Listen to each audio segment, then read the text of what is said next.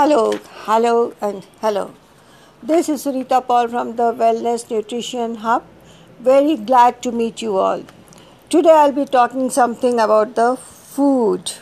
Yes, try to find out and work what is best for you. All this will take time to motivate yourself.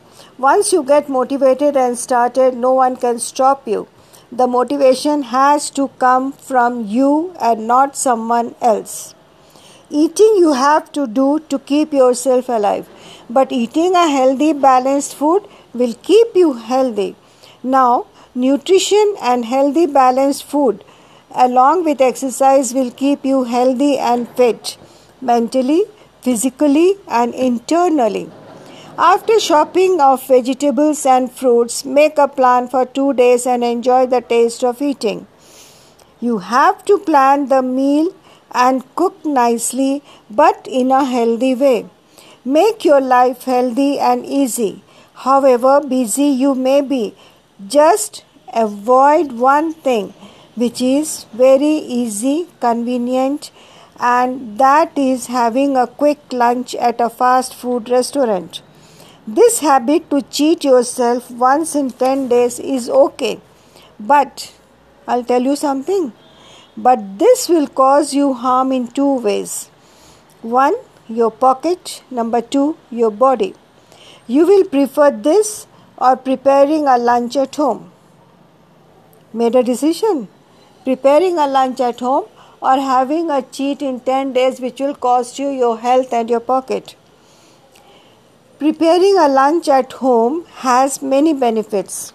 You will be within the need of your body, calorie wise, nutrition wise, healthy wise, neat and clean cooking and hygiene wise.